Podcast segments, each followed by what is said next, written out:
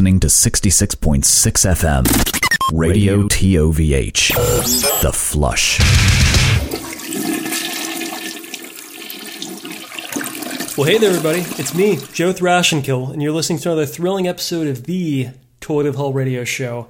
Joined today by my right hand man. You know him, you love him, the Golden Boy. Some have called him the Internet Sweetheart, and the man with the sweetest ass in all of Rhode Island. I'm talking, of course, about 365 Days of Horror, or as we like to call him, Jordan. Jordan, how are you?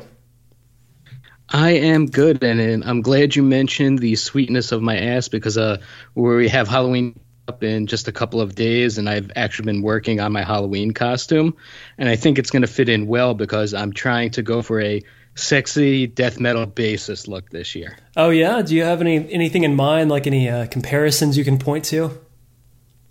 You know, um, I, I think I've got most of the costume ready, but I really need a few more pointers to really get it the way I want it to be. Do, do you think we have anyone that can help me out? Let's see, sexy bass players. Uh, what's uh, what's Steve DiGiorgio up to? Probably not a lot.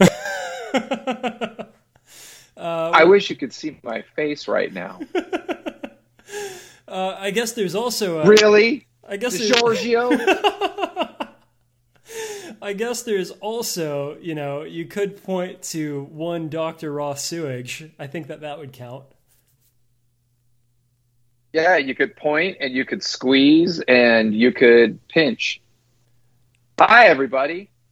That's right, folks. Making his triumphant return to the Toilet of Hell podcast uh, with with actually pretty significant demand. A lot of people I've talked to IRL that like the site uh, were like, uh, by the way, uh, Frankenstein's Army uh, is the best suggestion you guys have ever made on this podcast, and we've done like 400 episodes of this show, so uh, that should say something about you know the quality of uh, the movie you suggested for us a couple of years ago and how low every other recommendation we have on the show is. I am pretty awesome. It's true. My taste is beyond par. So we we brought you back uh, specifically for one of these October spooktacular episodes. We're going to talk about movies. We're going to talk about horror things.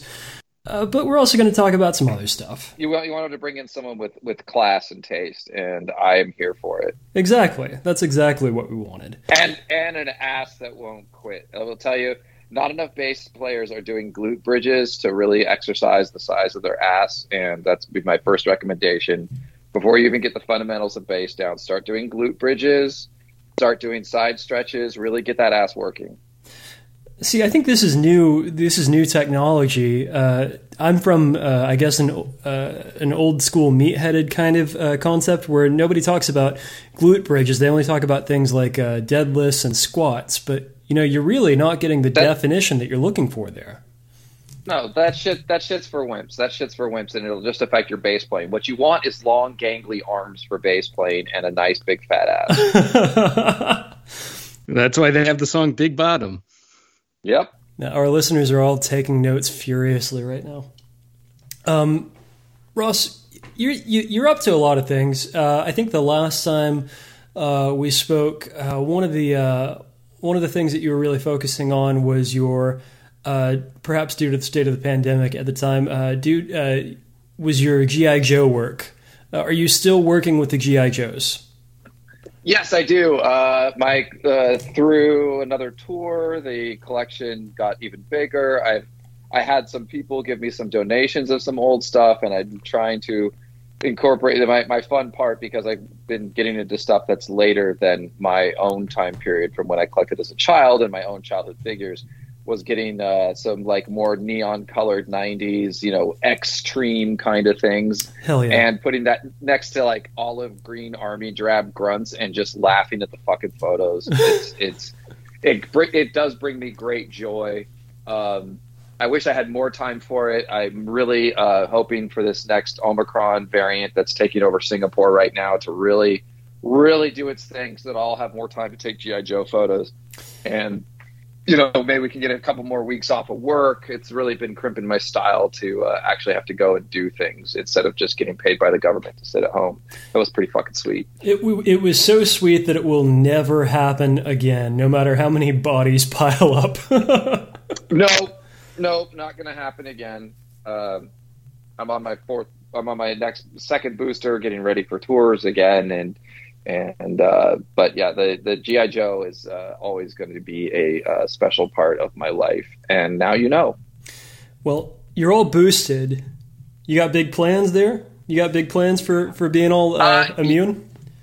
Yeah, I'm gonna like make out with all the people I see that um, you know uh, consensually, of course, because consent is sexy. Mhm. Um, on tour with Exhumed, uh, coming this is it? Starts uh, the first four days are without me because I botched a bunch of fucking shit up. so Leon Del Muerte will be there. He will not be kissing anybody because he is a square. So everybody from Denver on on that tour the the lips are are there and the nice fat bass ass and we'll be playing a bunch of uh, tunes from our new record called to the dead that is out now as this drops i'm sure i'm not going to look at a calendar and make sure that's true i know people have copies I, I think uh, as we're as we're recording right now, it's dropping tomorrow. So by the time people listen to this, it is definitely all the way out. Yeah, then where the fuck is my copy? Because I feel like I should have an early copy. This is kind of bullshit. Uh, I'm gonna have to call Relapse and tell them they're a bunch of jokers.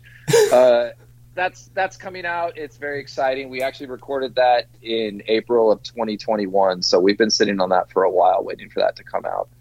And it's so it's finally exciting to be able to share it with everybody. Uh, you know, pandemic uh, makes everything a little bit weirder, but we're very uh, we're very proud of it. Uh, we think it's good. It's in the classic Exhumed vein, which is to say that it breaks no new ground in the death metal and grind genre. It is exactly what you expect and what will be fun to listen to. Yeah, I've And- heard the I've heard the album, and uh, fans who have liked everything you've done will enjoy this. It is gross death metal, uh, as much as you can expect. Um, you mentioned the tour, and I do have a small bone to pick. It's not with you because I know you didn't book it, but you're touring with Vitriol, Holder, and Molder. And in the summer, both Holder and Molder had, had put out albums, and I had joked that when it gets colder, I hope Molder and Holder play in Boulder. and you're playing in Denver. It's so close to my joke. Oh, it's, it's it's like when a band it's like when a band has the album is the same as the band name, but then they don't have a song with the band name as well. It's like, oh, you're almost there. Who the fuck plays Boulder? Nobody plays in Boulder unless But you're the like, joke. Yeah, I know, but the joke. Well, nice try. I'm sorry we couldn't make it come true. Um, yeah, that would have been good, but come on, we got we got a little bit of the rhyme scheme going there, so it's that's pretty good. I'm just over here repeating "Holder, Holder, Holder, Molder" like some kind of idiot uh, depiction of a Norwegian guy. Holder and Molder and colder when it's in Boulder, and yeah, that's it, that's beautiful. I got nothing to say to that. I'm I'm sorry. I really actually am sorry. That's pretty fucking funny and stupid. I'll I'll put that idea into my folder, Oh boy. and we'll get we'll get to it when we're older. Well, make sure you use a black pen and it's bolder. I think I got a connection loose on my circuit board. I might need to solder. I was gonna go there, but I wasn't that bad. You are. Kudos to you, sir. Dr. Dr. Ross Sewage, uh, I know that uh, you sometimes uh, are among the uh, the slaves uh, present at, uh, at gigs. Uh, I prefer unpaid intern, actually. Um, I'm an unpaid intern of Ghoul on occasion because I I enjoy their music and also they threaten me. So no college credit. No college credit, uh, but um, I do have the joy of cleaning up their their snot and spit. this is a rough gig, man. Uh, but I, I, know, mean, I don't know. Have you tasted Have you tasted their snot and spit? You don't know. I guess uh, I've, I've had various uh, f- fluids uh, sprayed around uh, my general area, but I don't know if I've actually tasted it. Well, you should get on that. That's all I'm saying. yeah, I, hey, I, I just saw Ghoul and Ripped to Shreds in their Halloween show. It was great. That's that's beautiful. It's a beautiful thing. We had Andrew Lee of uh, Ripped to Shreds uh, join us on this very podcast. Just uh, Jordan, how long, how long ago was that? About two weeks ago. Two weeks ago. Yeah, he he's great. We hung out all night. He's a really nice guy. We had some great conversation. Um, we talked about um, uh, we talked. He's a big fan of um, French cuisine, and we talked about souffle cooking. So I'm really excited to try his recipe for a cheese souffle. it's it's we just gabbed all night like a couple of old girlfriends. It was great. You know, it's it's just making me realize we did kind of fuck up uh, our, our booking for this year, and that we had a perfect opportunity to get both Holder and Molder on this show to really round everything out, make it a nice, nice, square, symmetrical kind of thing. Jordan. Well, now that you bring it up, I'm solder on it. Uh, but that's that's not enough. It's not enough that you're you got a new record, you're doing a tour, uh, you're hanging out with uh, cool bands as an unpaid intern. Uh, you, have also got a whole other deal going on, uh, special reunion I, show. I do. there is a Ludicra show coming. No, Ludicra, for those of you that don't know, because I guess it's a slightly separate scene from Neanderthalic gore metal that I'm usually uh, known for in some circles. I played in a metal adjacent band called Ludicra for about 11 years that had some critical praise and some cult following, especially along the West Coast, and released four records. And then we broke up rather acrimoniously. But we're hanging out again, and we decided that we didn't put the band to rest in uh, nice fashion. So we've revisited it. We've hung out. We're friends again, and we're going to play. We played the Northwest Terror Fest in Seattle. We're we're going to play this show in San Francisco and say goodbye to San Francisco. And if there are any shows in the future, they will definitely not be in San Francisco. Where this is not a this is not a reunion in the sense that uh, we're going to keep going like Kiss or the Rolling Stones. We're just saying goodbye to a couple choice cities that we always love to play. And it should be a fantastic show with Deathgrave and Funeral Chant, who are friends at the Great American Music Hall November 12th. And it's certain to sell out. So I would get tickets or something while they're still available. If you are a listener in the Bay Area, I would recommend doing that right now. Yep, and you can see my sexy ass. Again, always a always a sell. That's what Ludic- Ludicra was largely known for. The ass. Yeah, my ass. Yeah. Um, I, I didn't see that like in the, the metal archives page. So if anybody that's an active editor there wants to go ahead and edit uh, that into the Ludicra page, that would be helpful. Thank you. yeah, yeah. There was there was the canceled Decibel cover shoot. They deemed it too sexy. so. Ah, those prudes. yeah, I know. They're terrible. Metal can be so conservative sometimes. It's it's it can be it's it's shameful, really.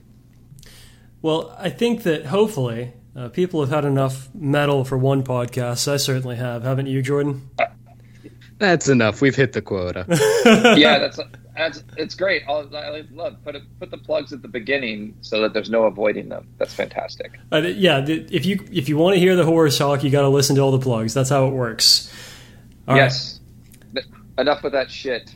Let's get to the uh, my next. Uh, I was so glad that I stumped you both again with another movie that you had not seen. So I actually had seen this movie, and it took me. Oh, you just didn't remember that you'd seen. It, it took me about I heard shamefully long, about fifteen minutes to be like, "Oh yeah, I've seen this one before." it uh, is kind of a messy movie. It's uh, so I can kind of understand why you'd be a little confused at first. It is a tremendously messy movie, and I want to dive all into that because that was, I think that was the most of what I me mean, and Jordan were talking about with it. I mean, messy narratively and and uh, literally as well. Absolutely. What is the name of this movie? We, I had you review, and and and also and then view the 1993 uh, little known Australian horror comedy. I think it's fair to say uh, called Body Melt. Now, a lot of people, uh, you know, with a name like Body Melt, yeah, you can kind of imagine what's going to happen here. it's uh, yeah, the title. The title is you know, there's a lot of movies like, um, uh, uh, like Twilight. There, that movie doesn't take place entirely during Twilight. Well, there is a body melting all throughout Body Melt. It, the, the title is honest and true, and incredibly Australian. Um, you'd, Yeah. you'd be hard pressed to find a more Australian movie outside of I'm going to plug it again, Wake in Fright. Yeah, it's very it's a very dry humor. I mean, it's got a lot of um, it has a lot of that that that southern hemisphere s- style that I think you see uh, in uh, Peter Jackson's early work too, like really weird, awkward close-ups and somewhat garish caricatures of of people and um but then like you know put them right next to a normal person. So you're like watching cartoons next to normal people. It's it's it's interesting. And the pacing is is australian. It it doesn't pace like an american movie. I love australian and new zealand horror i, I think i find maybe i just find it refreshing to see a different take on those things than the standard american formula if you're, um, you know, if you're a fan of like, uh, gosh, uh, Bad Taste, I think that this would be a Yes. close analog for it. I mean, I, I feel like I feel like he may have seen this movie uh, in the run up. Wait, is Bad Taste before or after? Ooh, No, I think it was after.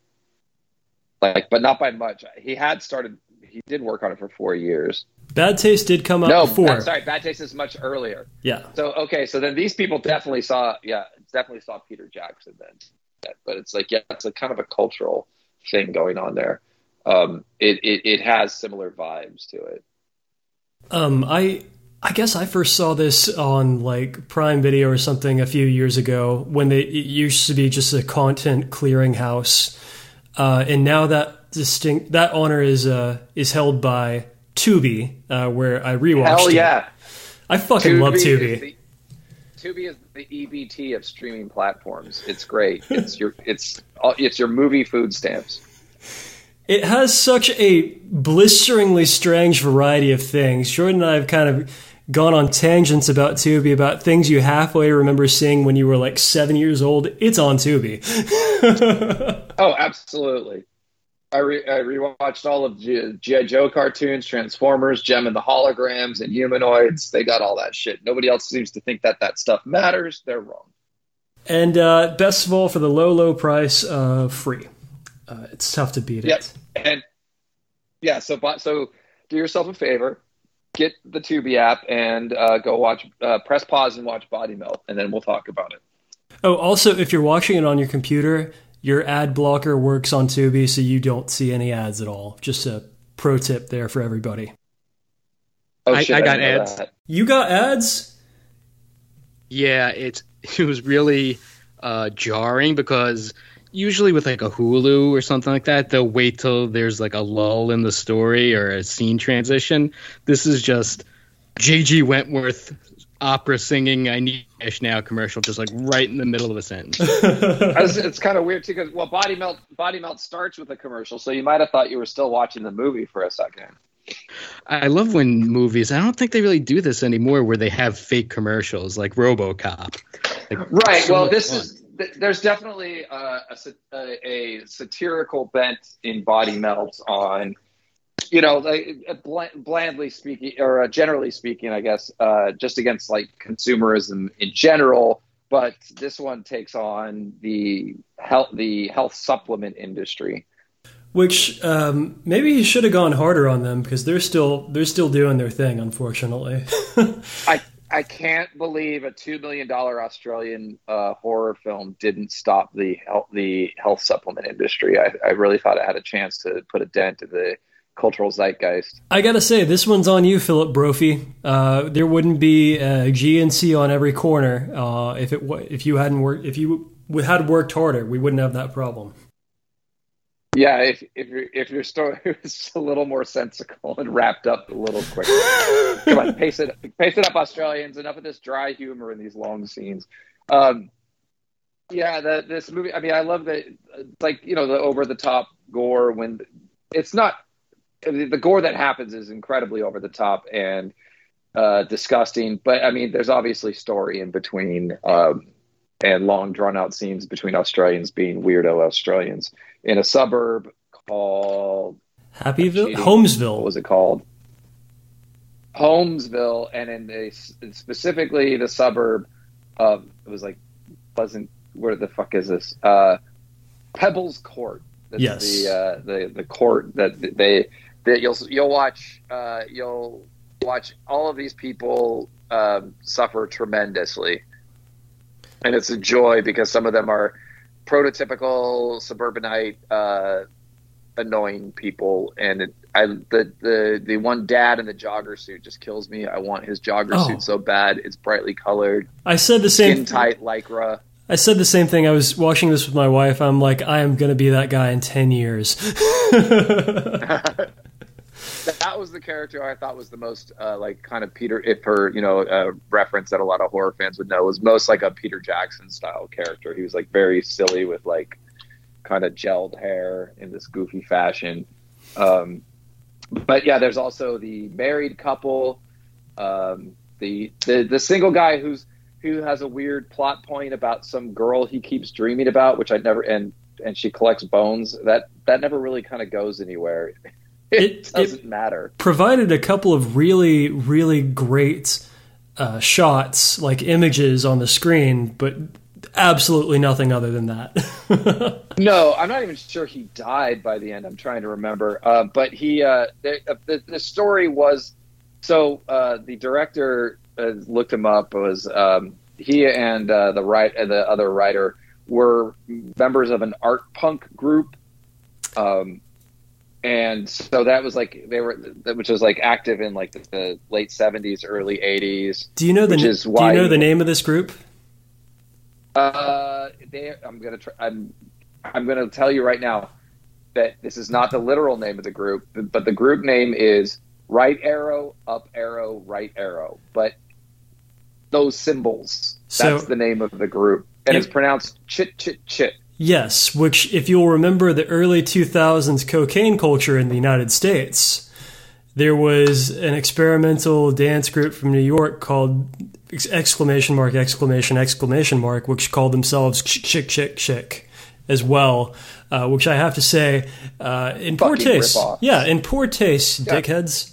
Like, who would ever be in a band that had like, say, some really famous Japanese punk band that had the same name as them? and, like, go keep going with that. That would just be stupid. Nobody should do something like that. That's dumb.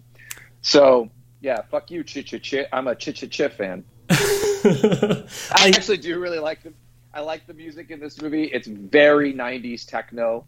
Uh, the theme song over the credits, where the guy it's techno. It sounds like a Lords of Acid song, but he just keeps screaming "body melt" at random intervals.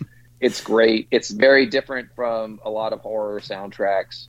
Um, I, think, well, especially the ones in the '90s that were always like really dumb. Uh, I think they were getting big on like nu metal and heavy metal bands being part of the soundtrack, which I never was really that down with.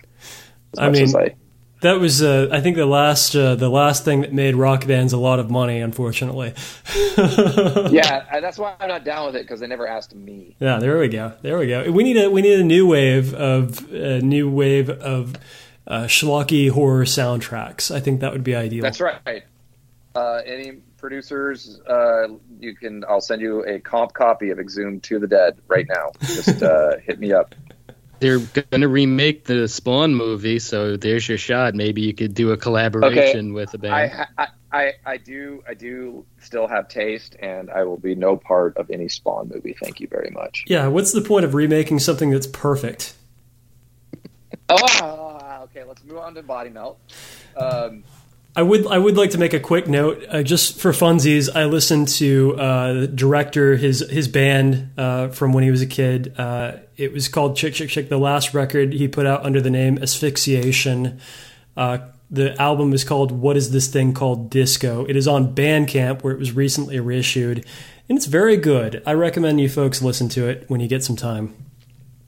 Moving yeah, so on. Philip Brophy, Philip Brophy, I guess, was working on this movie for years. And oh, back, back to the point was that one, he's in a weird art punk group, but the movie is actually based on four short stories of his, which is explains a bit of the disparity and why they are so thinly thread together. They do thread together mostly, but it, the fun is more watching these characters um, who some are unlikable, some are fine, but they all die these weird, gruesome deaths because they're taking a an untested vitamin supplement provided to them by a corporation.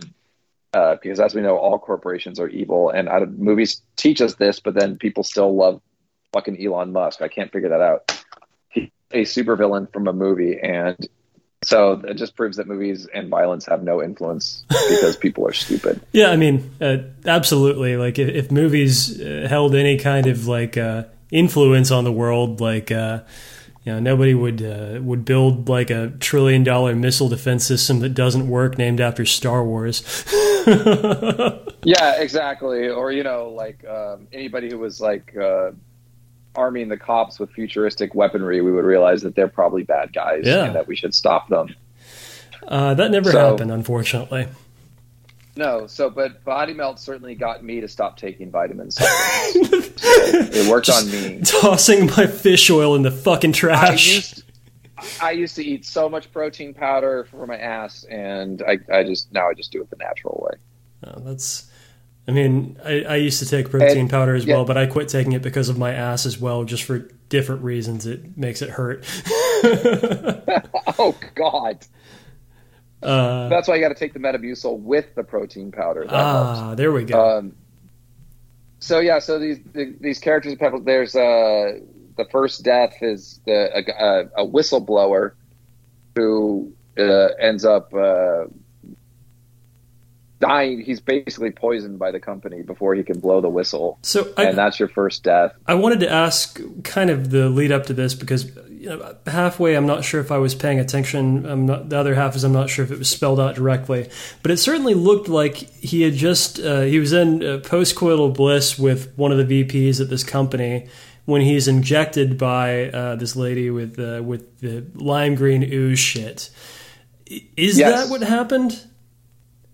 Yes. That is what happened. It does not make a lot of sense because um, he's obviously leaving the company, and it looks like he's been injecting this stuff. But then I don't know if he was also using letting himself be used as a test subject to try to show the world, because he doesn't get much screen time before tentacles come out of his uh, throat and and kill him. So he's killed basically by his own mutating organs after drinking a bunch of detergent. Yeah, Because I, guess that was he thought that might be a cure or something. I was hoping that one of you two guys could explain uh, drinking soap uh, to me. Um, does that have any healing properties against uh, horrific yes, I. I recommend. I recommend drinking at least uh, eight ounces of soap a day. Does it I matter which which brand? Dawn, Dawn is the best, but you can also go with uh, Simple Green. Ah, I, I do like that one. Uh, Jordan, So, So I'm, uh, I'm going to legally. I am. I'm. I'm putting this out as a recommendation. I am legally bound uh, to anybody who is stupid enough to put soap in their mouth. So. Yeah, I, I assume he like you know it, it didn't really establish if he was like a chemist or something, but yeah, for some reason he really wanted to drink detergent when his body started mutating. Um, it, I, I'm assuming it had some kind of counteractive effects, maybe the sulfates. I'm not sure, uh, but it doesn't work. It, it does not work. Jordan, uh, this was your first time seeing this movie. Give me a play by play. What are you thinking during these opening minutes of the film? well, within the first 30 seconds, we get both tits song, so I knew this was going to be a good movie right away. right? Like, and a, a nice pair of tits and dong. Like, it's good. It's um. So yeah, I, I think what it was is this person was a whistleblower for the company, and while I, it was kind of like implied he had been taking some sort of supplements or injections, this one that was given to him was like a stronger dose because the head of the company Yes. knew that he was going to be a whistleblower, and she was convinced like he had been given enough where he'd die right away. But as we see, he's driving towards a place called Pebbles Court, where we get in like very choppy, blocky, uh, late '80s computerization of the little uh, In- cul-de-sac. including uh, a horrific uh, synthesizer voiceover effect. Pebbles Yeah. Court. Yeah, he was like playing Paperboy or something. So fucking and cool. uh, and he, but yeah, it has that. Uh, so the the citi- the citizens residing in Pebbles Court, which is, I believe, is basically kind of established. It's a suburb, uh, like a like a suburb unit that's like sponsored by the company as well. Um, so this company is using these people as guinea pigs and doing things like testing their uh, because they've built the houses and everything. They have access to their urine waste and things of that nature. So they are able to test on these people and see how the supplements are working that they've advertised to them. I think that's right. Uh, a lot of the things that we're saying here, um, some are less obvious than others. you have to kind of think. uh, I had never considered that the company actually built these fucking houses. I, yeah, I think that's like kind of established. Um, there's like later scenes where they're te- like they show them testing the urine, and in a great little computer graphic, they have they're testing the uh, the nuclear family, and it has the different urine samples for the dad and the mom, and then the kids' urine samples are smaller, and then the little boy's urine sample is spilling over in the computer graphic for some reason. like I guess just somebody on somebody making that graphic thought that would be really funny because it doesn't actually advance anything in the plot or have anything to do with anything that's later mentioned. She just says, "Oh, the urine samples are great. Like you're gonna love these. Like it's great for our our vitamin supplement that we're about to put out." So our whistleblower here, um, he just got the hot dose. He doesn't realize it yet. He's driving to this suburb of Melbourne, a suburb of Melbourne, and uh, he uh, he's going to go warn all these people uh, that he knows are being tested upon. But as you mentioned, he doesn't make it. Instead, his organs force themselves out of his mouth, making some kind of kind of like a like a carapace kind of thing come out of his face and his neck. It's pretty fucking gnarly. It looks like like it looks like Alaskan king crab legs or something comes out and kind of just it doesn't really do anything because I'm, I'm pretty sure having your neck split open is already going to kill you, but the tentacles come out anyways and just kind of grab at his face and then retreat. And that's it. He's dead after crashing through a car window, of course, because then he's reading into a tape player and uh, about like the effects going on with him, and he's he's about to lose it, and then he and he goes through the car window and dies, uh, crashing into a van in this court, and of course all the neighbors come out and see it, and then the cop the cops show up, and I think that's one of my one of the, my favorite lines from this is like like is he dead? He's like, what do you think, mate? Uh, as he's sitting there with his like completely ripped open neck, having like not moving at all, it's like, well, yeah, he's, he's pretty sure he's dead. So Everyone's very unconcerned about this. This Yeah, rotted, melted really- corpse. there's the one guy who's just kind of like uh, the guy who later has weird fantasies about having his rib bone pull out by a lady. Uh, he's just kind of like milling by the window and just being like, "Huh, like oh, sunlight in the sub, sunlight in the suburbs. It looks nice out there." So it's yeah. I I mean, this was uh, this was the first theatrical film, and I guess last thea- theatrical film of Philip. I mean, when you nail it on the first He had a attempt, you don't have to keep a- doing it. yeah, why why go on? Yeah. So, but yeah, the death the death is cool and gruesome. Uh, so right from the get go, you start getting cool deaths, um, and then they move on. I, there's a there's a couple of uh, Italian uh, Italian Australians there that are. Um, as in typical Italian racism, are shown to be the kind of jerks of the block, They're and um, they go off and have their own little side story. They do. Uh, I, I actually read uh, some film criticism on Philip Brophy's uh, website, specifically about these Italian children, because I had so many questions about them specifically. um, so Yeah, and what was answered? So, actually, a lot of things. Uh, Nothing you would ever, ever, ever grasp watching this movie. You're on your fucking own. but it's uh, stating that essentially, like, these kids, uh, Sal Ciccone and Gio, Gino Argento, are Italian kids. Subtle. uh, yeah, I know they're Italian kids, but you know they're they're Australian. They speak with heavy Australian ac- accents, and they're meant to represent like having basically come backed up all the way into your brain. They are pure id. Yeah. and and and part of think. sorry, go ahead. Oh, later on, one of the character, one of these Italian boys is asked if uh, if he has a lot of brothers and sisters, and he says, "I'm Italian, mate. Spermatozoa grandissimo." what a classic So I don't know if, if that was uh, a comment on um, uh, if maybe uh, Philip Brophy is is racist against Italian immigrants in Australia and thinks they're breeding too much. But it was a line that made me, as uh, being part Italian, made me laugh pretty fucking hard. So the other part of this is that you know they're they have Italian names, but they are part and parcel of just like a, a product of, of Australia. uh, About everything about them is another way of talking about uh, you know who what your identity is in a place where everybody lives in the fucking suburbs. It's you're all the same. You're if you're you've got a silly Italian name, you're still just a shithead from the suburbs. Interesting. That was Philip Brophy's comment. So this was Or a no. takeaway. This was uh, someone who published criticism. This was Raffaele Caputo published a criticism about Body Melt. This is published on Philip Brophy's website under critiques. Interesting. I like that because they are all just kind of like uh, they're not the worst suburban people that you've ever seen in a in a movie, a, No. uh, sat, a satirical horror movie, but they're they're certainly like blandish enough and just kind of like fitting in into the like oh yeah we just live in a suburban tract and now we're just victims of consumerism in society. and Yeah, I think one of them is wearing a Chicago Bulls jacket. yes, I mean that kind of says it. It all it all mixes together. It, before we move on with this movie, I would like to just call attention to one thing, and that the the little suburban neighborhood that they live in. I love the way that that is modeled in this movie because it looks so fucking des- desolate. like it, the way they shoot these houses is like there's nothing around for a million miles, and I just I don't know. I love the isolation that he's depicted in that shot.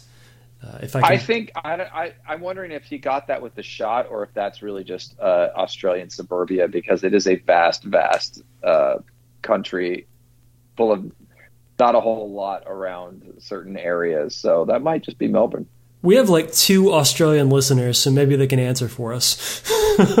yeah, is your country is your country bland and horrible? No, it's actually got a lot of interesting things. But in the suburbs, just probably not even that dissimilar from say I've been uh, friends in like you know brand new built Texas suburbs where the land is vast and flat.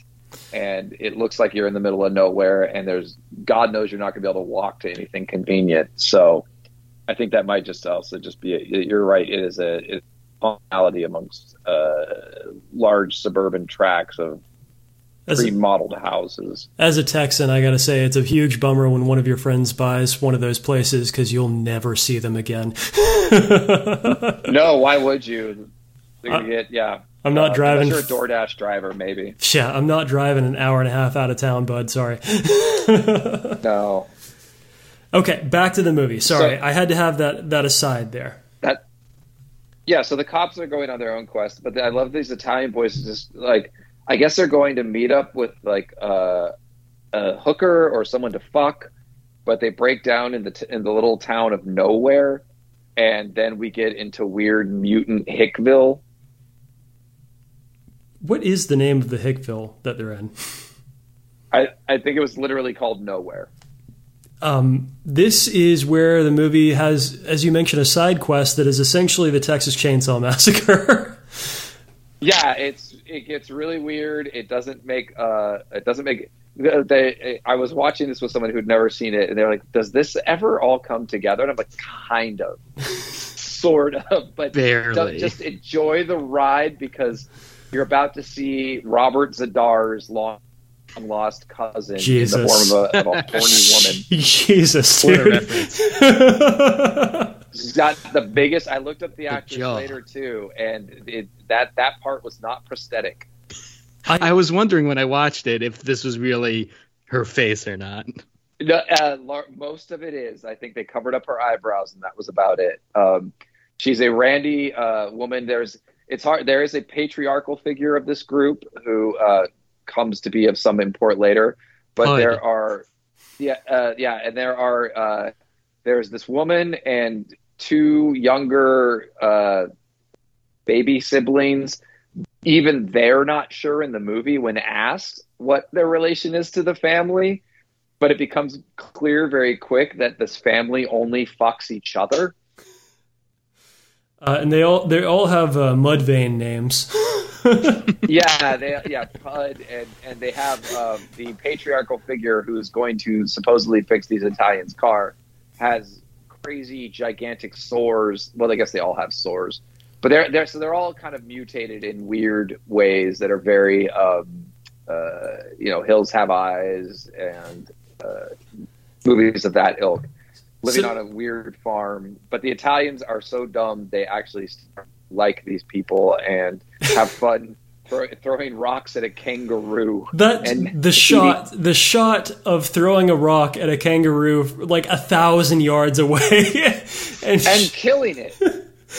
and just kangaroo was everybody everybody celebrating immediately like i i hate violence against animals but that is a very funny shot Well, don't be too sad because kangaroos are terrible. They are horrible animals. They're they're. I mean, of course, people are. Uh, besides, you know, Aboriginals are complete interlopers to their land. However, they are big bullies. They love to do jerky things and are mean creatures. This I have a. I, I don't ever want to meet one. They seem like real fucking assholes, and they're incredibly strong. So that said, they kill this kangaroo. I laughed, and then they rip into it and eat its pineal gland. they're fucking hitting the adrenochrome baby It- yeah, exactly. So they're very, the Hicks are very excited about the pineal gland and getting some hormone eating out of this kangaroo, which kind of ties in later with supplement.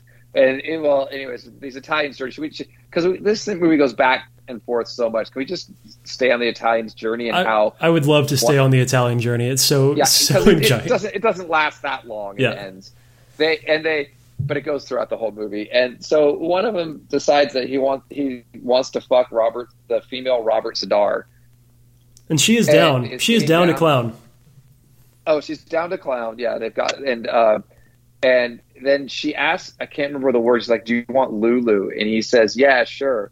And they cut away, and when they cut back, she's just grinding like she's impaling his crotch and and destroying him with a gigantic pole, which I'm not really sure I understood uh, what Lulu was before that. But if anybody ever asks you for Lulu or whatever, just say no, including the Metallica record. It's terrible. and so he dies, and so then the father says says you have to. I told you we have to. Oh, there's a grandmother in there that shows up for no reason. She she's watching in, so like doesn't she's watching hardcore porn Yeah. Oh, that's right. Okay. So yeah, the the other Italian finds her, runs out. She doesn't matter. Um, so he he figures out his friend is dead. The father yells, "I this is why I told you to always keep it in the family." So clearly they're all fucking and inbreeding. And the boy tries. The other Italian boy tries to escape in a truck that can only turn right. So he just goes in a big circle and can't get away. And presumably they kill him. That this is not shown. I don't think. which is so funny because this movie is not shy about killing people even a little bit No, not at all. So the Italian story is somewhat done. Um, spoiler: their pineal glands are harvested. Uh, I guess as as we'll reveal later. Uh, but but then we go back to the suburbs. hang, hang on before we leave the italians jordan i want i want you to get your piece in here what what did you think about this whole subquest with like a lot of these different scenes or like stories like i said it's originally written as an anthology. And when, once you know that you kind of realize that these are just kind of their own little stories with like little threads connecting each other. Um, and the thing that i got from all these different stories is they're kind of taking from different horror genres or stories. And i got a lot The Hills Have Eyes or Freaked or that sort of thing, and that's kind of like this section of the movie, and then we go to uh, different ones. But I think in this is relatively early on in the movie. Like I thought the whole movie was going to be this, which would have been fine, but we never really see these characters again, with the exception of Pud, because we learn that he was some sort of scientist in the past. Yes, uh, related to the Vi, Vi, V2 Well or, or v, v, Vitaville uh, Corporation. Uh, Vimuville. Vimuville, thank you. I, am not. I, you know, I cannot tell. I, I, kind of understand that Italian going for Robert Z'Dar's like female cousin because there was a certain. She had a certain something. Uh, I think it would be called hor- the ex- exuberant horniness that kind of made her. I felt somewhat attractive. She she got the Kavorka man. If you got it, you got it. yeah, she just you know she just put it out there, and it was like she owned it. She owned her gigantic chin and brow ridge, and it was kind of hot. You know, there's there's nothing wrong with that. There's nothing wrong with that at all. I I think that no. it was fun for me to take this. You know, obviously these kids are going into, like you mentioned, a Hills Have Eyes, Texas Chainsaw situation, and instead of being scared, they join in with these mutants, and they're just like, "This is so much fun." yeah, they were they were really getting on with them quite well at first. This was the unfortunate act of groin impaling that uh, kind of killed the mood. Unfortunately, unfortunately. Okay, let's go back to the city, as it were. Uh, we have so there's there's the there's the single guy. I, I don't even want to spend too much time on it. He has a bunch of fantasies about a woman that he met at the airport who steals his bones. I don't understand, but it was a cool shot of the bones being opened up like some kind of weird sounding kit and bone noises. And I'm not even sure what the fuck happened to that character, so I really don't give a shit. But uh, whatever. Before so then, before that actually happens, before uh, this, there's a scene of pulling out the bones from his chest. There is one quick shot of a bunch of very clean bones laid out on a red sheet with like a bedspread yeah, next to it that looks like shot. yeah, it's so uh, artistically done, so well done, and like I, you don't see something like that in other. You wouldn't see it like in a street trash. no, and and and and it amounts to nothing to the plot. yeah, and, and it, the weird thing is like there is something there. There's a story there that like you're kind of interested in hearing about because he's seeing this woman who is sometimes beautiful and sometimes is deformed, and at one point when she's pulling out his rib, she says something along the lines of like there are only 13 people in the world and they're all living inside your head and she pulls out his rib, and that's kind of it. We never get I any payoff. He, no, he shows up later, and he's already a mutant and gets killed uh, very quickly. His face explodes, doesn't it? Yeah, his, his and tentacles are coming out trying to kill uh, the doctor who's checking in on him. I think that's it. That's the end of his story. That comes later. That has nothing to do with the woman he fantasized about. It's, don't worry about it. Just go with the visuals. It's pretty cool. All right, let's let's move on here then. Uh, that guy was the least interesting so, oh, of. Sorry, go ahead. The cops, yeah, the, oh no, yeah. Moving on, the cops are they're finding out something seem right because they the first corpse they have a beautiful shot of a full, uh, very uh, I guess uh, was outsourced from normal Australian. I was reading about it. It was a very important shot to the director to film in an actual morgue and to film this extremely realistic body that had kind of unrealistic things done to it um, so you get another full dick shot and full body shot of this corpse. It's it's it's pretty. It's a pretty good looking corpse, honestly, for a fake corpse. Like it looks like very real, and uh, and so the cops are like, well, this this we're starting to see some weird things in this little suburb, like the what's going on with this guy. So I think they go, the cops go and interview the lady about the whistleblower and she disavows all knowledge of him and says that guy probably uh, she doesn't know of anybody who there who worked like that. And they're like, "Well, case closed. He's just a nut." Yep. The cops and, also go and interview uh, a pregnant woman in the suburb there, um, whose whose uh, husband just left town. They they just explained that they had just moved in a couple of days prior and they hadn't met the neighbors. The most that they'd seen of them is our guy from the beginning of the movie fucking blowing up and exploding out of a car, and hadn't really got a chance to say hi to folks other than that. No, they're still she's still unpacking. Um, so yeah, the, but the cops they, of course, they have they eventually have to come back to this court because more deaths uh, start happening. Um, because the, uh, the the older cop, the grizzled cop, is like, "Well, we're done here. This is, doesn't matter. There's nothing. This is a nothing." And but then I'm trying. Yeah, the next suburban death to go back to the suburbs, correct? Yes. Is, um, I think it is the pre- it is the pregnant lady, is it not? Yeah. Yeah. So So she, this is a great scene of uh, pregnancy horror. Which I, oh, she went and saw the doctor, who is turns out to be the evil doctor, who's helping to study these people and the supplement. And I think he says the line. He says like, uh, "Babies are the ultimate parasite." I mean, when you're right, you're right. He's like, yeah, he's like, "Babies are the ultimate parasite," but you're fine. Turns out she's not. no, she's been taking these goddamn vitamins. Vitamins the- will get you the- every time.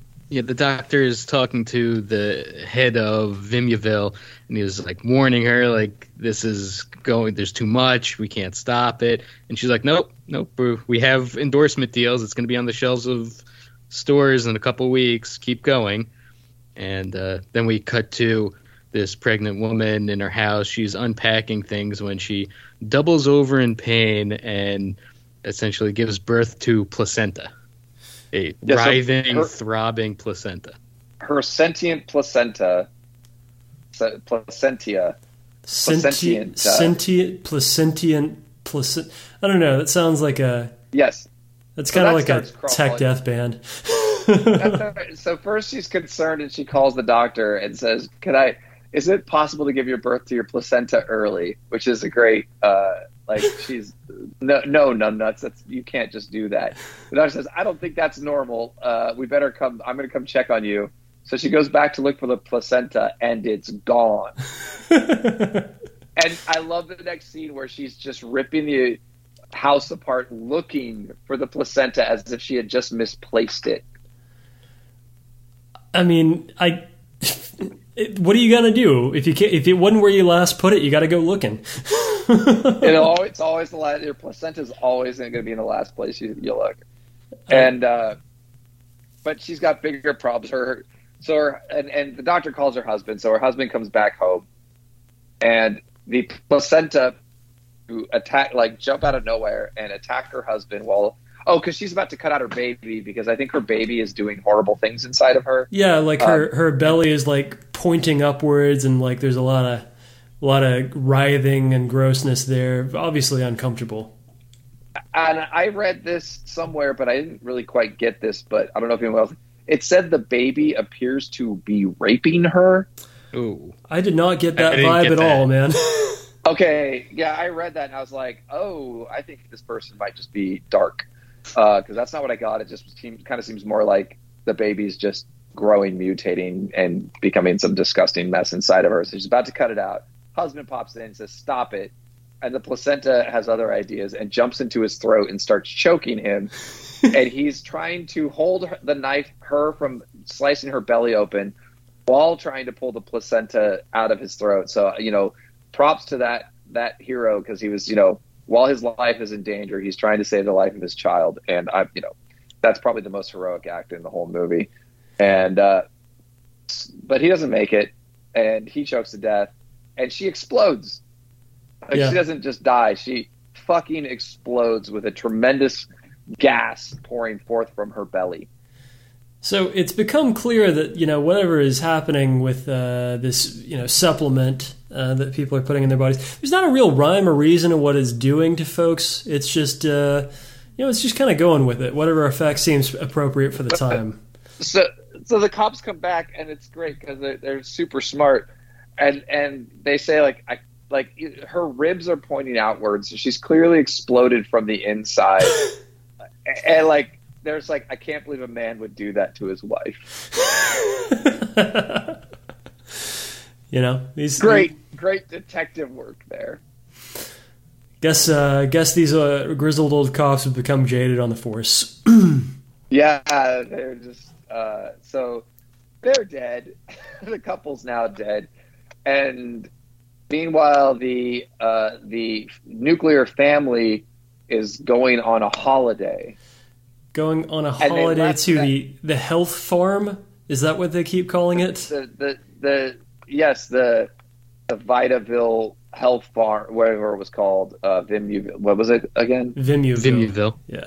Vimuville has a also has a health spa, um, and that's uh, peppered with a bunch of himbos that are seemingly addicted to the medicine that makes you mutate and die. So Um, this was uh, this was a moment for me. This was a worlds be colliding uh, moment. Uh, the two himbos there, uh, they're they're both huge, huge bodybuilders. Uh, one has a very funny, uh, super high pitched voice. that's uh, that's a guy named I did I enjoyed that. yeah, that, that's a guy named Matt McLean who, as of I think a few years ago, was still uh, a competitive bodybuilder. And then the other one is a guy that I recognize from a documentary I've called, I think, The Dark Side of Bodybuilding.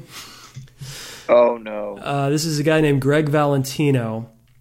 And folks that have seen this documentary before, uh, which is probably a fair number of people have seen it specifically for this scene. Um, this guy, Greg, uh, due to you know years of steroid abuse, it kind of leaves your muscles looking a little bit deflated as you hit middle age. So he started injecting synthol. You know what synthol is, right? No, but I can imagine. So it's basically just plastic waste that you inject into your muscles to oh. make it look like you have more muscles. What happened with Greg here is, in addition to the synthol, he used a dirty needle to inject more steroids. And so he had this huge uh, excoriation of like this massive rotting tissue in his forearm. In the in the documentary, he's just kind of like poking his finger into it and like pulling out all these masses from it. Like, I'm afraid I might need to go to the doctor. oh god! I think I've seen the photos of this. I don't think I've, I've never seen the documentary. But It I've is- seen some bodybuilder disgusto photos. when it, it is one of the nastiest things I've ever seen in any movie whatsoever. Real, real Cronenbergian body horror shit. In like real life happening to this crazy motherfucker. So um, that was Oh, that was one of that was one of the himbos uh, ten years into the future from there.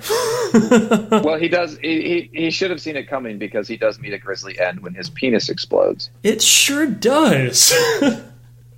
And the other himbo, uh, the other himbo dies uh, while fucking a woman.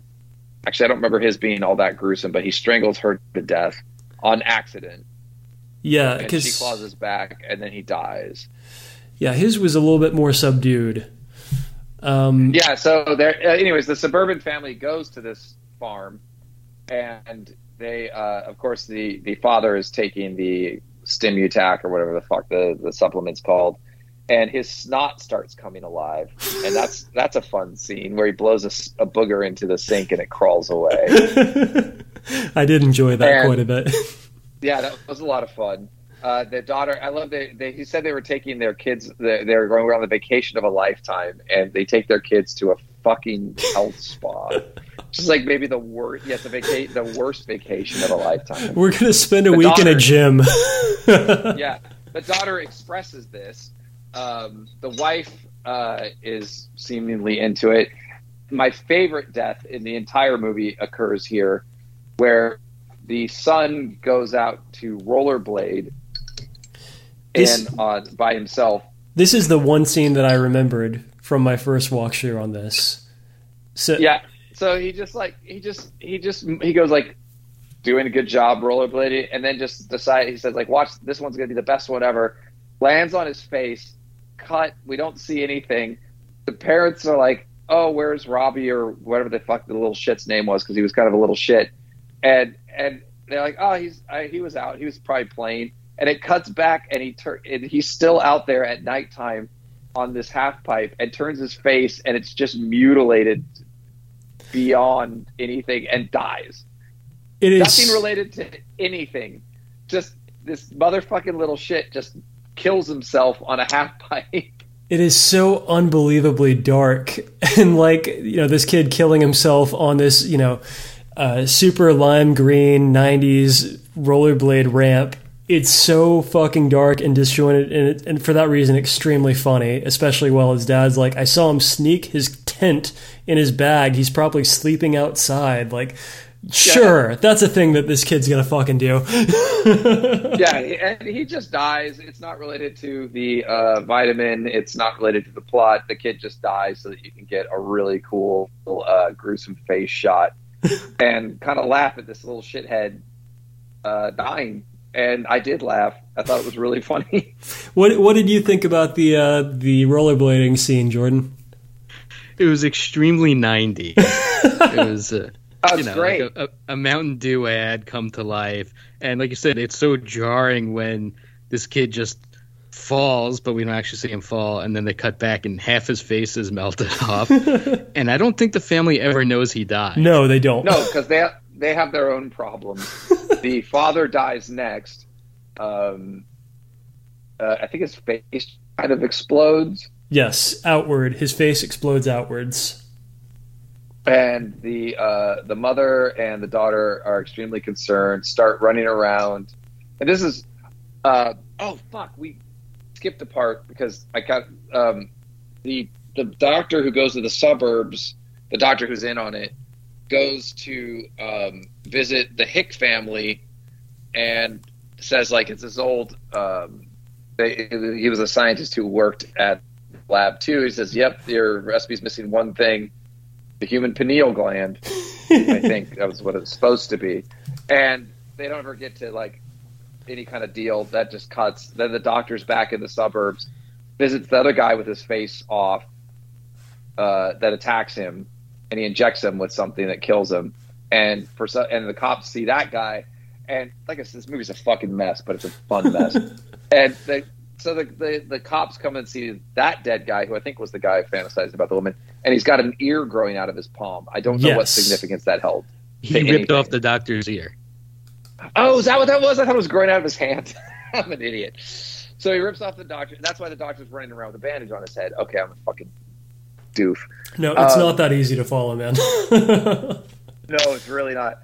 So the doctor's racing back to the lab. So sorry, I had to cut to that because the, the lady in charge, when the mother and daughter are screaming, looking for help about their about the father whose face just exploded. Apparently, this lady has been taking the supplements too, even though she knew how dangerous it was, because she starts melting, and they come in on her melting, and they panic and leave uh, the the health ranch. See, what what gets me about this is like the the lady that's in charge of all this shit. Like she knows that this shit is killing people left and right, and yet she's still taking it. I figured she would be you should be above that, you know. she thought she could take just enough, um, you know, and it really did make the himbos look good. So she thought maybe it could look good too. Yeah. Um, yeah, the himbos explode uh, in the meantime, all because they're going back and forth with this one girl, and they both die through some deaths. And then I think the final, final death is these uh, the mother and daughter make their way to a normal hospital without evil doctors. in, and in one of the more comical deaths, the mother, her head doesn't explode, but her tongue grows to such a large size it chokes her to death. That's it's a pretty wild one. Yeah, it's uh, very unexpected. Yeah, and a whole family is watching. Uh, the, the the daughter is the I think the daughter is the only survivor of the suburbs. Honestly, Did she survive? Damn, I don't. We never remember. see her She- die. I- I don't think she ate any of the food that they were eating at the. that's Health right ranch. because they had at the health ranch they had all the food and, and she, she does say that at one point she goes everybody ate the food and so the mother's like oh shit and then her tongue grows to this enormous thing and uh, including I don't know if that had anything to do with the boy's death if that's why it happened his face came off from a simple face plant I mean, Um, he was doing like a backflip off a half pipe. He could have easily just broken his, you know, broken his neck and then his face. yeah I love that the boy just dies from hubris like that's his death um, because he thought he was such a badass extreme rollerblader. And then the the the uh, the cop. Wait, wait. Someone's flying around in a helicopter towards the end. I'm trying It's to remember cops. why the cops are flying around in the helicopter to find. They're going to Vimuville to try to arrest the doctor or whatever. I think. Right.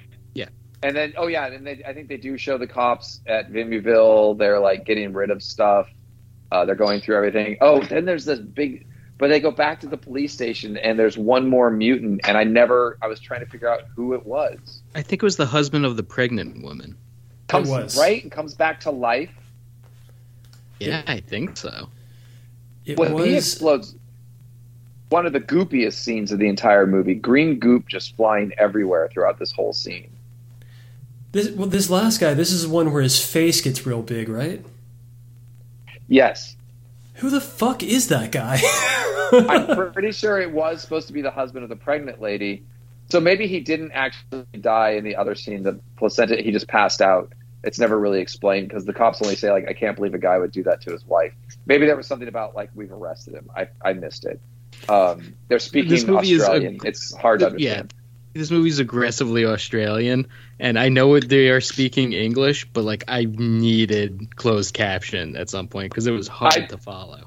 I did uh, as a recommendation. Tubi's great, but I did watch. I actually found it on YouTube for free from some user, and I used their auto captioning, and that helped a little bit. It was not too bad. It did get some stuff wrong. Um, so yeah, so that guy explodes, and it's a great, but it's great. Like I think, and another, I think another cop dies in that one, which is also always great in a movie yes. um, and uh, from like goo because he gets like gooed in the face. And uh, so that guy explodes, and the corner comes up, and it's like, oh yeah, that's something I can't remember what the corner says. the corner cops com- to- the corner comes in like wearing a fucking uh, tie dye shirt. That's what coroners do. They're always wacky. Uh, they have to deal with death all day, so they wear Hawaiian shirts. Uh, and he he compares you know the the colorful goo on the ground with like the pattern on his own shirt. It's fucking weird, man. It's a very strange ending overall. Yes. So that, but and then of course in a classic kind of horror movie, like the very uh, akin to the stuff. Um, they they've raided the offices. Everything's over, except it's not because we go to the gas station where the guy drinks detergent, and somebody stocks the shelves with Vimuville's health supplement. It's out there, folks. Look the fuck out. This was, uh, you know, the thing that the the head of the business was warning about earlier in the film. Like they can't stop testing. We signed a deal to be on the shelves. And I didn't think that. I thought by shelves they would be talking about like a drugstore and not like the gas station. It wasn't- fair enough. I guess Australia's a different place. The, the toilet water goes the other direction, and they stock uh, vitamins in gas stations. I mean, you can, sorry, sorry, sorry, vitamins. Yeah, you can take vitamins you find at the gas station. They just might give you an uncomfortably hard boner and you know heart palpitations. Hell yeah, that's my favorite kind. Um, so, Um, oh, you know, we yeah, so we warn folks that this movie, you know, from a narrative standpoint, it doesn't really. It's hard to piece together, but I think that everything there you can kind of throw it together into one mass. That's what the movie is essentially. Yeah, it's it's four disparate stories, thinly threaded together with some really cool gore and effects and very dry Australian humor throughout.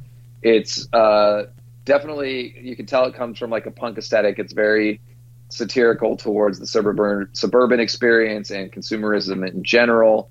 Um, I think it's a lot of fun, eh, especially like it's not like the greatest fucking horror movie I've ever seen, but it's when you've watched enough horror movies, you're looking for anything you haven't fucking seen that isn't going to totally suck. And this one's pretty fucking good, and I I, I like to recommend it because it's not um, it's it's off a lot of radars. It's it's kind of just fallen by the wayside, but I think it's a pretty solid flick.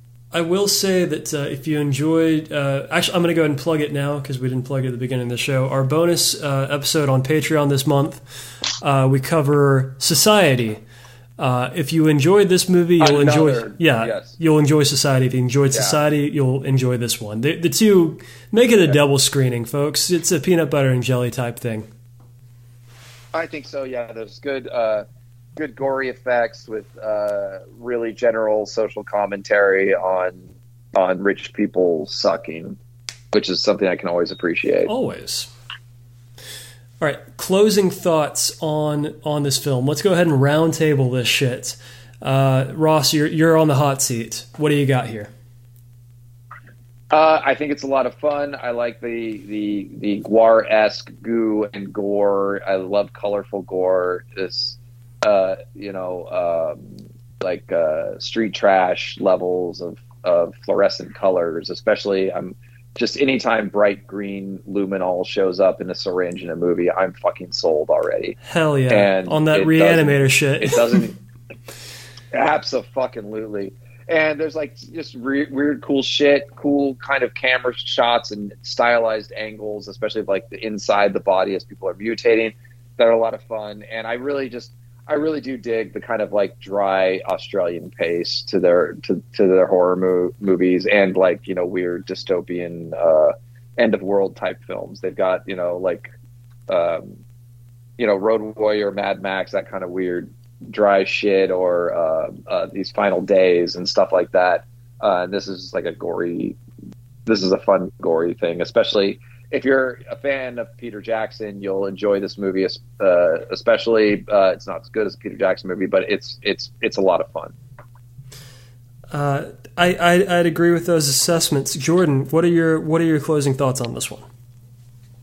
It is a wild and weird movie that I said before. It's aggressively Australian and uh, extremely 90s to the point where I couldn't tell if like the clothes they were wearing were just because it was the 90s or just it was Australia or they were trying to be satirical and funny with it. Um, I- I feel like that's all of those could apply, it could be. and Uh, and do apply equally. and um, like we said the story is just kind of little bits and pieces of different parts of horror genres and cliches that there there is something there. It doesn't quite all fit together. Um, but this is like a type of movie if you're into gore you're into crazy deaths gooey grossness this is a lot of fun.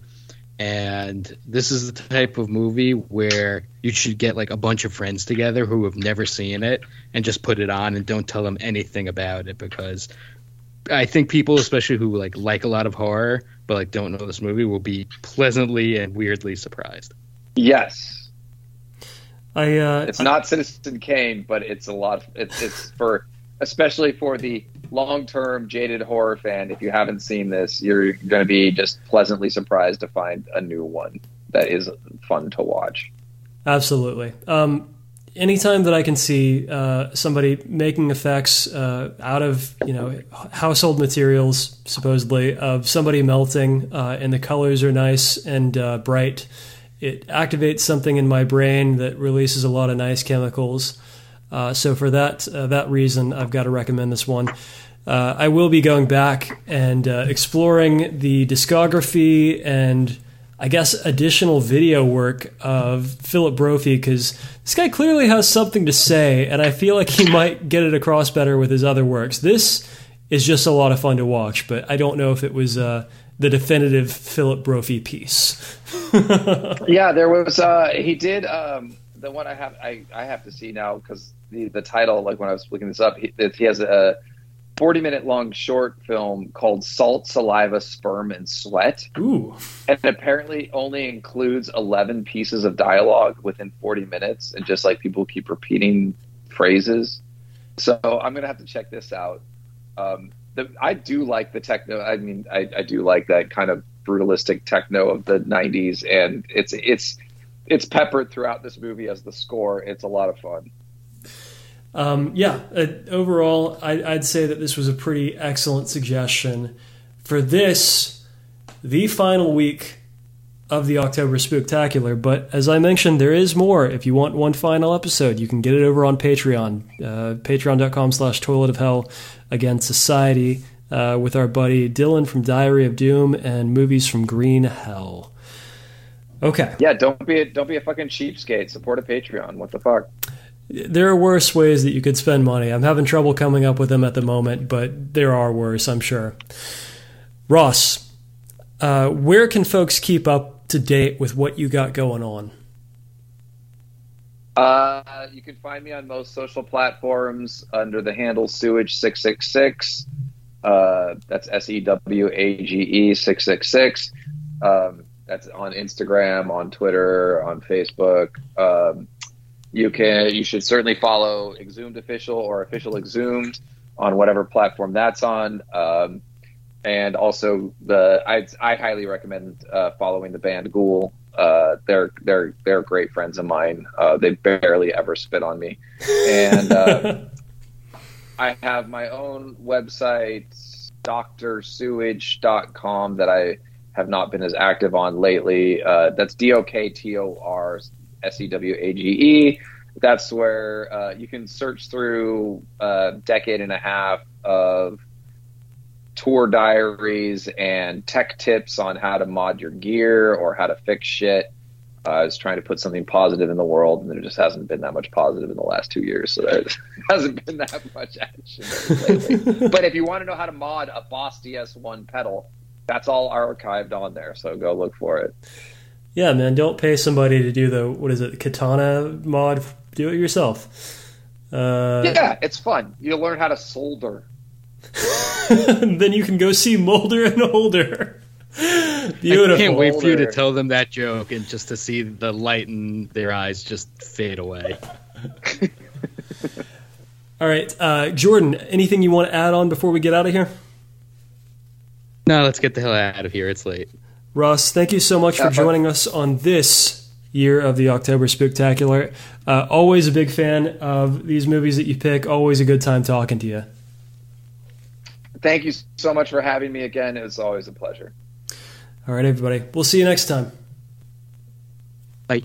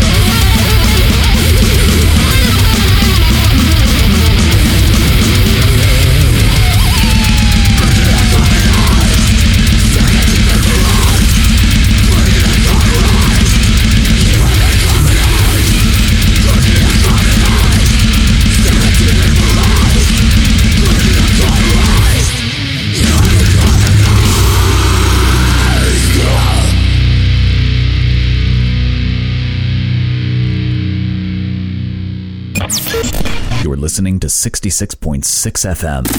Radio TOVH. The Flush.